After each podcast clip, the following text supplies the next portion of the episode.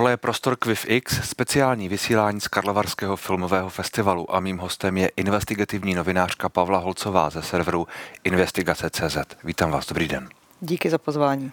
Dnes tu má premiéru film Kuciak Vražda novináře. Vy jste jedním z hlavních představitelů toho filmu, respektive jedním z představitelů toho filmu. Jsou to víc než čtyři roky, co byli zavražděni. 21. února to bylo. Vzpomínáte si na ten den? Vzpomínáte si na tu dobu? No já jsem se dozvěděla, že, že jsou zavražděni až v pondělí. Hmm. Takže na ten den si přesně nevzpomínám, ale samozřejmě si velmi dobře vybavuji, kdy jsem se dozvěděla, že Jano s Martinou byli zavražděni. Hmm.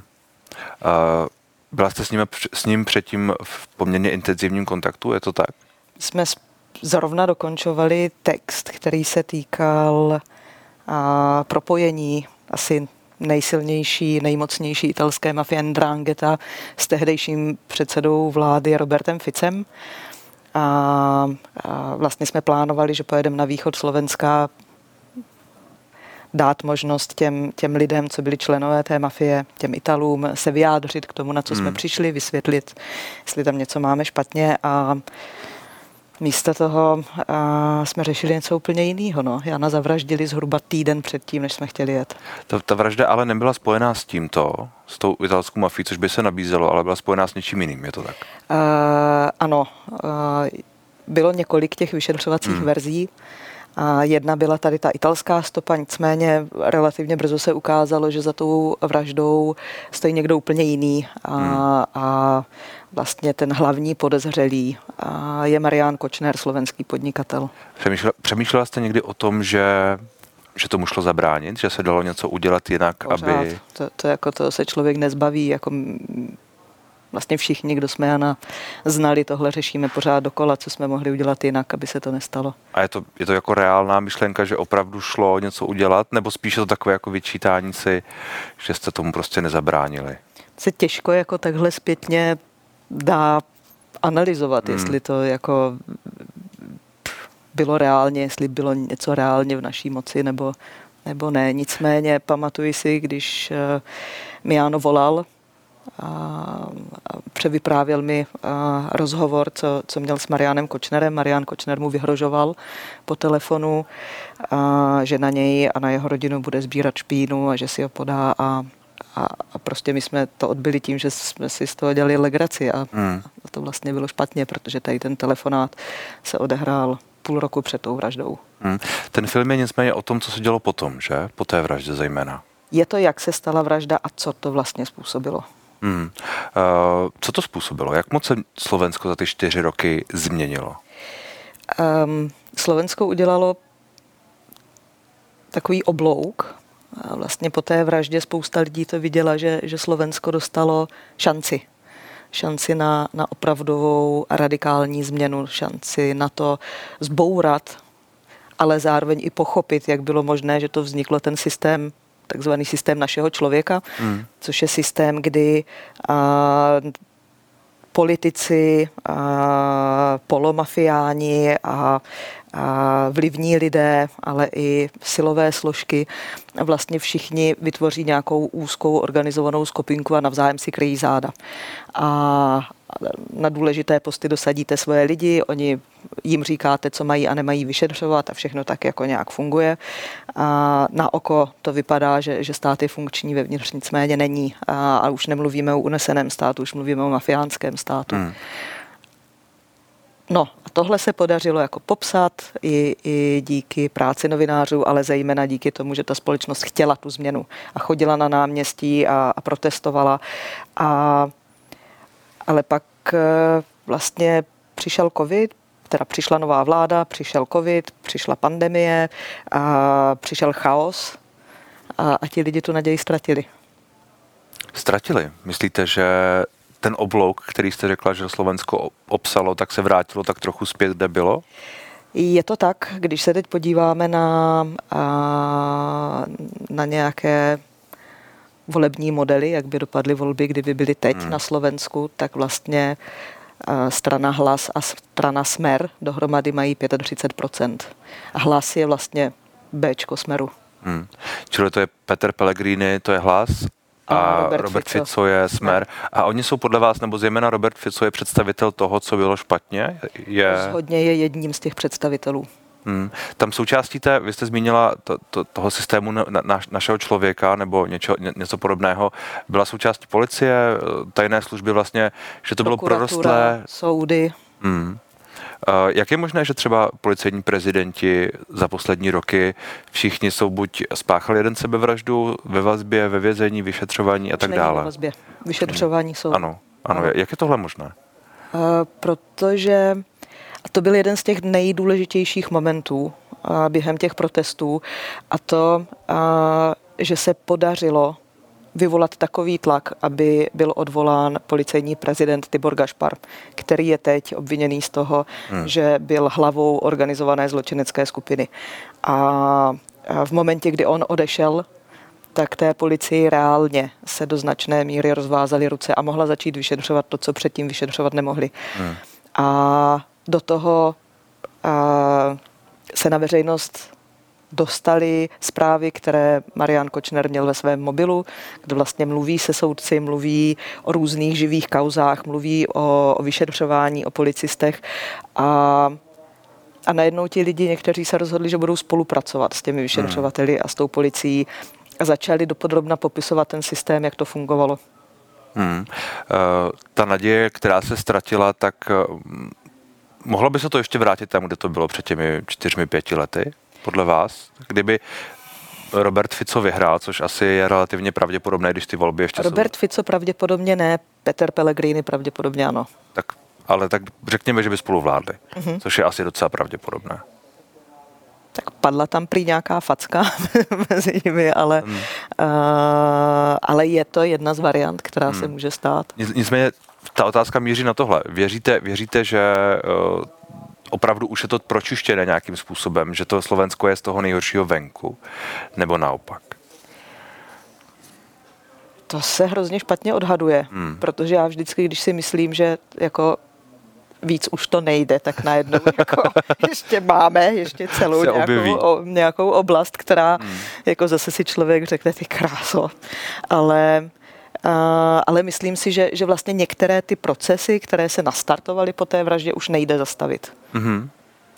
To jsou třeba ty očistné procesy v policii, nebo... Uh, I co se týká nějakých reform u soudu. Myslím si, že mnohem mhm. častěji se teď bude mluvit doufám aspoň, o nějaké etice soudců, o, o nějakém morálním kompasu, hmm. nejenom o tom uh, vzdělání, že někdo ví na jak se uplatňuje který paragraf.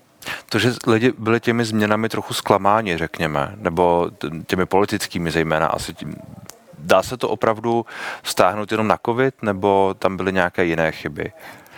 Uh, v lednu a v únoru letos jsem měla na Slovensko a s mojí kolegyní, která je Slovenka, jsme dělali sérii rozhovorů právě na tohle téma.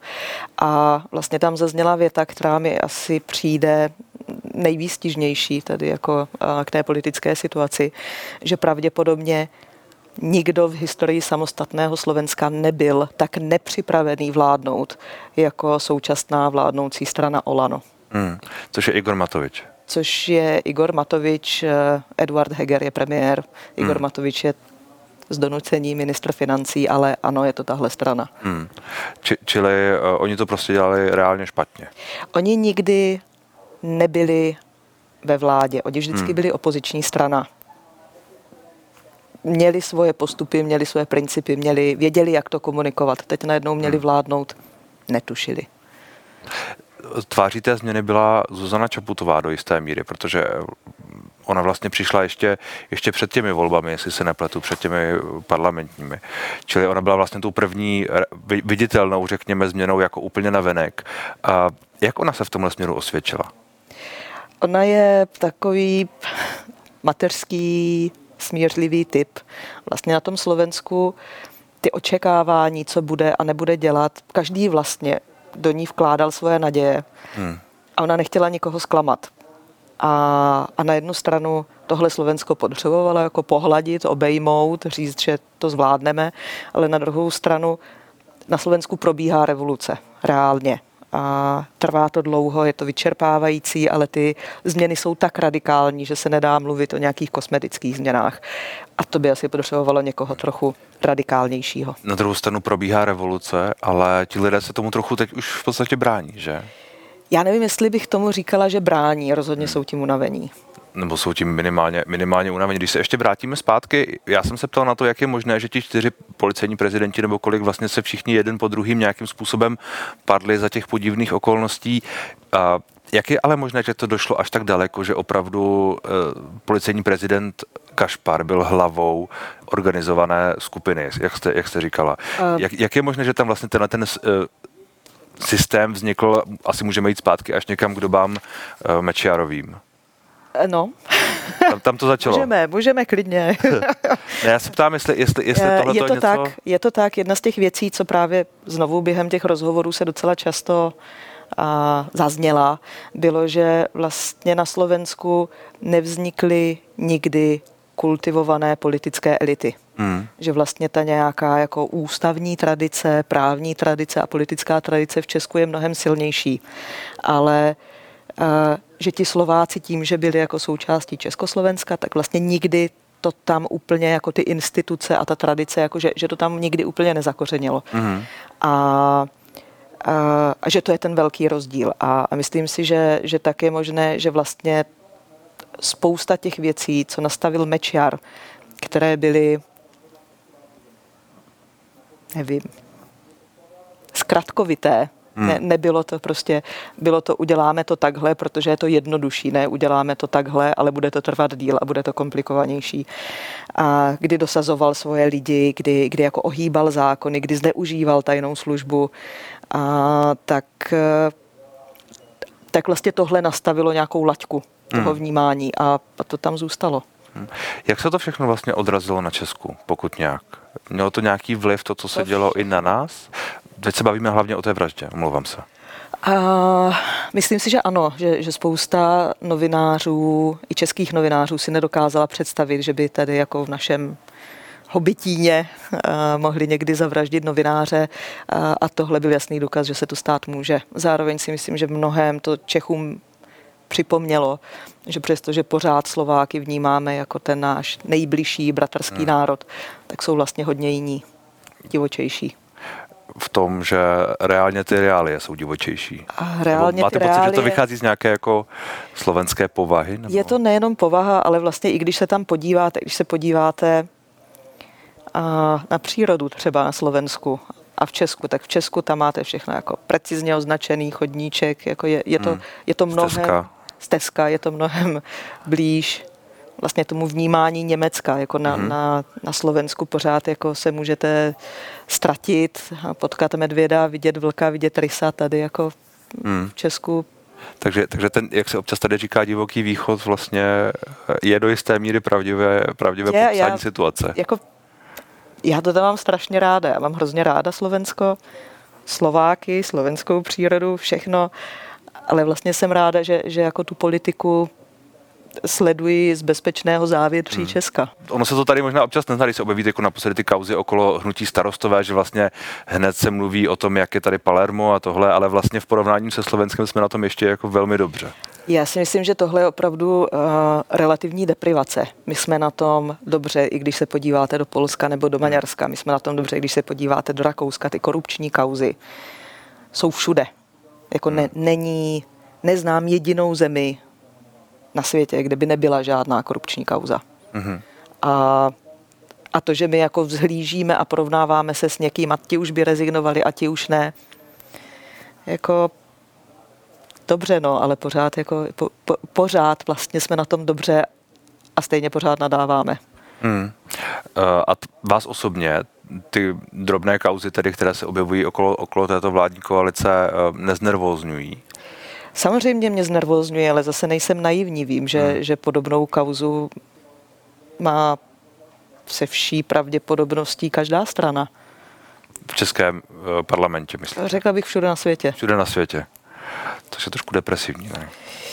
Um, no, tak ne, jako nebudeme si hrát tady na že, že jako se to neděje, že? Ne, ne, ne, ne, ne, ne, ne. Jenom vlastně přemýšlím, jestli pak jako lidé můžou mít velkou důvěru v, v politiku, pokud ta realita je taková a jako realisticky, že eh, to prostě že se není na druhou veselé. stranu jako o té kauze se ví, ta kauza se Hmm. odkryla, ta kauza se řeší, nebyla zametená pod koberec, byly vyvozeny důsledky, tak, eh, tak to je zase dobře, ne? Hmm. Možná hrozně optimistická A, tady. ano, ano, ano, to je, to je super, je to potřeba. A Když se vrátím zpátky k té, k té vraždě uh, pana Kuciaka, jsou tam pro vás ještě nějaké zásadní otazníky? Je tam ještě něco, co je jakoby zůstává nevyřešené a co hraje velkou roli? Té ano, věci. já bych samozřejmě ráda viděla a, uzavření toho případu odsouzení Mariana Kočnera a Aleny Žužové. No na druhou stranu řada lidí byla odsouzena. Není to tak, že by to úplně... Byli, byli odsouzení střelci a organizátor. Hmm. Teda když nepočítám všechny ty, jako vlastně ti soudci, to teprve jde teď k soudu. A většina případů teprve bude souzena. Tohle Hmm. vlastně jako ti, co se týká tohoto případu, tak ti střelci už si odpichávají své tresty. Marian Kočner je taky ve vězení, Alena Žužová taky za jinou vraždu. A, a takže ano, tihle lidi už jako jen tak z vězení a, se pravděpodobně nedostanou, ale stejně bych byla ráda, aby, abych já to v sobě mohla uzavřít, aby hmm. Kuciakovi, aby Zlata Kušnírová to v sobě mohli uzavřít, prostě to mít uzavřeno s tím, že ano, takhle se to stalo. Že ta spravedlnost byla, jí bylo učiněno za dost, jak Mhm. se říká. Vy sama uh, cítila jste se někdy nebezpečně v souvislosti s vaší prací? Jednou. To bylo kdy? A to bylo v Peru, a, kdy jsem a, se propašovala do vězení, abych mohla udělat rozhovor s jedním narkobaronem a, a když jsem se dostala k jeho celé a on si odemkl zevnitř, tak mi došlo, že, a, že tohle asi nebyl dobrý nápad. A proběhlo to... Proběhlo to, on byl, on byl nesmírně laskavý člověk, opravdový gentleman, a, ale ta chvíle, a doteď si vzpomínám, jak mě takhle tekl pot mezi lopatkama. Um, já si pamatuju na tu loňskou kauzu okolo Andreje Babiše, na ty takzvané Pandora Papers, ve kterých on hrál nějakou roli a on pak hodně mluvil i o, o vás, jako o, hmm. řekněme, strůjci té, té věci, o tom zaplaceném, zaplaceném novináři a tak dále. Ono ty, uh, ta, ta, ta slova se občas objevují ještě, ještě i letos. Jak, jak vy tohle zpětně hodnotíte, celou tu, celou tu věc? My jsme udělali maximum pro to, abychom uh, byli fair v tom, co Hmm. píšeme. Opravdu měl spoustu času se k tomu vyjádřit a oslovovali jsme ho nejenom my, ale i ostatní média jako BBC, Guardian a nikdy to neudělal, pak už na nás začal akorát útočit, když to vyšlo. Já jako opravdu nevím, co jsme mohli udělat jinak.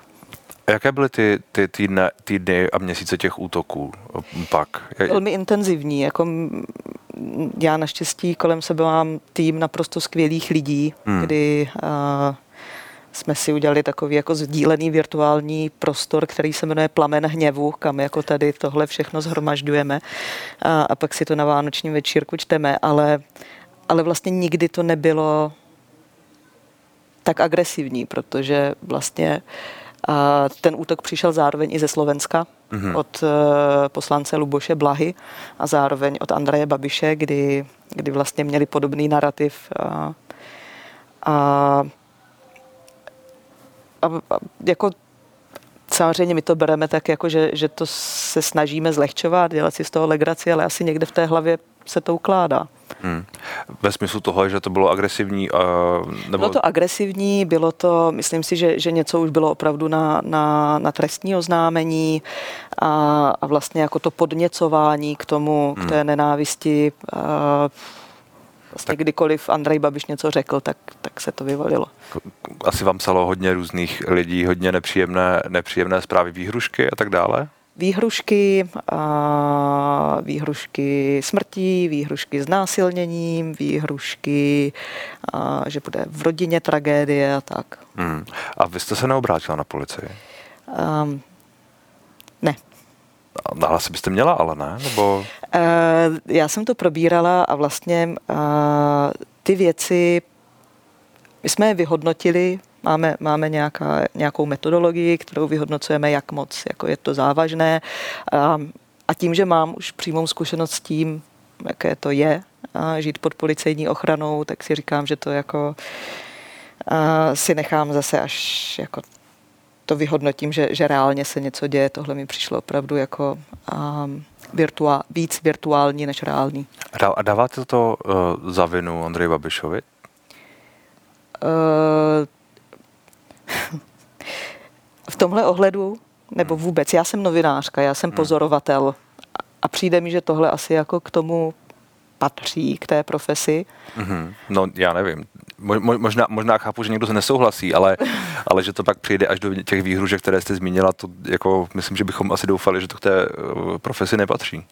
No dobře, ale představte si, že by mě Andrej Babiš chválil. Jako to by byl problém, ne? A taky asi je to o intenzitě a o, o tom všem, že asi jako jsou různé úrovně eh, nesouhlasu, než, než, než eh, to dojde až tam. No, no. Když jste, když jste říkala, že jste byla pod policejní ochranou dřív, tak to bylo v souvislosti s, s vraždou? S vraždou Jana, ano. Když, když ještě ta vlastně italská stopa byla, a, nebo italská vyšetřovací verze byla jednou z těch hlavních. Hmm, bylo to nepříjemné, bylo to hodně limitující. Bylo to, bylo to velmi intenzivní v tom, že pořád jako vám něco připomíná, že něco není dobře. Hmm furt někdo stojí za hlavou a nebo v, v pozadí. Uh, ta, jako ti policisté byli absolutní profesionálové a, a snažili se být naprosto jako minimálně invazivní, ale stejně, stejně jako to, to hmm. to není běžný život. Vy jste teď na investigace.cz uh, popisovali uh, praní ruských peněz v Česku mimo jiné. Hmm. Viděl jsem, že tam k tomu máte materiály. Uh, změnilo se v tomhle ohledu něco od začátku války? Vnímáte nějaké, nějaké posuny, protože vy o tom referujete dlouhodobě? Větší zájem o tohle téma a zároveň jistá naivita v tom, že je jednoduché ty peníze dostopovat. Mm-hmm. Když se bavíme o, o ruských investicích obecně po Evropě, tak eh, vlastně je asi dobré zmínit, že jestli někdo rozjel pořádně tady jako celý ten celý ten průmysl offshoreový a, a anonymizace firem a, a nastarčených ředitelů a tak, tak to byly rusové a bylo to už v 70. letech, což znamená dlouho, dlouho před vůbec pádem komunismu. Dalo se studovat na, na, na Moskevské akademii, se dalo studovat jako využívání offshore. Hmm. Čili je to, je to tak prolezlé, že vlastně je velmi komplikované dopracovat se tomu, kdo, kdo, co kde teče, řekněme. Přesně tak. Uh, úplně nejlepším případem je právě ruský prezident Vladimir Putin, kdy uh, on vlastně nic nemá. Všechno, hmm. co, co on má a exkluzivně využívá, je vlastně psané na někoho jiného. Hmm. Uh, ta, ta, ta intenzita těch ruských investic v Česku je, třeba překvapuje vás to, jak moc, jak moc kolik toho je, nebo je to, je to, je to v celku průměrné v, v rámci té, té střední Evropy, řekněme? Uh, je toho hodně. Hmm. Uh, ale Česká republika ve většině případů je takový jako tady ty peníze protečou. Mm-hmm. Vlastně tady se zneužije ten, ten český finanční systém a ty peníze tečou dál velmi často do Londýna, do New Yorku, a kde, kde vlastně jako zůstávají ty mhm. peníze. Mm. Ale, ale i tak jako těch peněz tady zůstává dost. A vlastně Česká republika poté, co a, kvůli právě praní peněz z Ruska a postsovětských zemí byly odebírány bankovní licence bank, bankám v Pobaltí, tak se to přesunulo sem. Prostě ten, ten objem peněz se nezmenšil, jenom bylo potřeba najít jinou zemi, eh, kde se to dá vyprat. A to je střední Evropa. Je stát v tomhle ohledu vlastně bezradný? Do jisté nebo možná míry, sou, soukromé banky hrají velkou roli. Do jisté míry ten stát je bezradný, protože potřebuje partnera. Stát nebo vyšetřovatelé potřebují označit zdrojový zločin hmm. když mají vyšetřovat, eh, zmraz, zmrazovat peníze na účtech a tak, což v Rusku samozřejmě ne, se nedostanou k těm hmm. informacím, co by potřebovali. Pak ale nemůže dělat v podstatě nic. Může jenom, Je to- při, může je jenom to- přihlížet a popisovat, řekněme. Je to složité něco dělat. Eh, My jako novináři jsme v tomhle ohledu mnohem svobodnější. Hmm. Vy jste zmiňovala, že už dřív, že Česko je vlastně jedním z nejvyu, nejvyužívanějších států, co se týče toho praní peněz i z jiných zemí, že vlastně Mhm. přes nás proteče, myslím, že jsme v top 10 nebo, nebo tak nějak. Jo, no, co se týká Evropy rozhodně. To, to, to zůstává. Mhm. To, to, se nějak nemění. A čím to je? Že právě je to je tak jednoduché, nebo Ne, Je to, uh, je to stabilní politika, stabilní ekonomika, vymahatelnost práva hmm. a je to Evropa, dobře se tady žije. to je zajímavé, že někdo, kdo porušuje zákon, cení vymahatelnost práva. A oni to tak neberou, že porušují zákon. uh, tak někdo, kdo využívá, řekněme, Ano. slabin. no a v neposlední řadě je to koruna. Hmm. Vlastně, když potřebujete vyprat peníze, tak čím víc měn a použijete, tím složitější je dostopovat původ těch peněz. Hmm. Na čem pracujete teď? Můžete prozradit? Uh, globální kokainový obchod. Globální kokainový obchod, který se zaměřuje i na Česko. Ahm, to se nedá vynechat. No. Hmm. Eh, Jak velký je tohle problém? No, proč právě tohle téma? Eh, Je to pro mě taková jako eh, srdeční záležitost. Je většina věcí, co jsem se naučila o tom jako opravdu hardcore organizovaném zločinu, jsem se naučila na, na, na obchodování s kokainem. Hmm. A, a vlastně to, co se děje teď, a myslím si, že je to důležité a málo kdo o tom ví, je, že do Evropy začaly přicházet mexické kartely. Hmm. a že si myslím, že to může potenciálně být velmi velká hrozba. Takže z jedné strany máme mexické kartely, z druhé strany Rusko. Mhm. My jsme uprostřed. A dole máme ty italské mafie. Jo, jo, ty, ty jdou nahoru. A eh, mexické kartely přišly, protože je tady potřeba větší, vě, vě- většího množství drog, nebo ten trh se nějak uvolnil? Uh, ne, ale tady tady nebyly mexické kartely Mhm. a oni se prostě globalizují a, Jasně. Prostě a rozšiřují působnost. Uh, on se zmenšil, radikálně se zmenšil trh s kokainem ve Spojených státech. Mhm. A já proto nemám úplně vysvětlení, proč jako ta konzumace se snížila. Přecházejí na jiné možná. A možná to bylo právě tou, tou vlnou fentanylu, opioidů Hmm. a nevím proč, nicméně hledali nová odbytiště.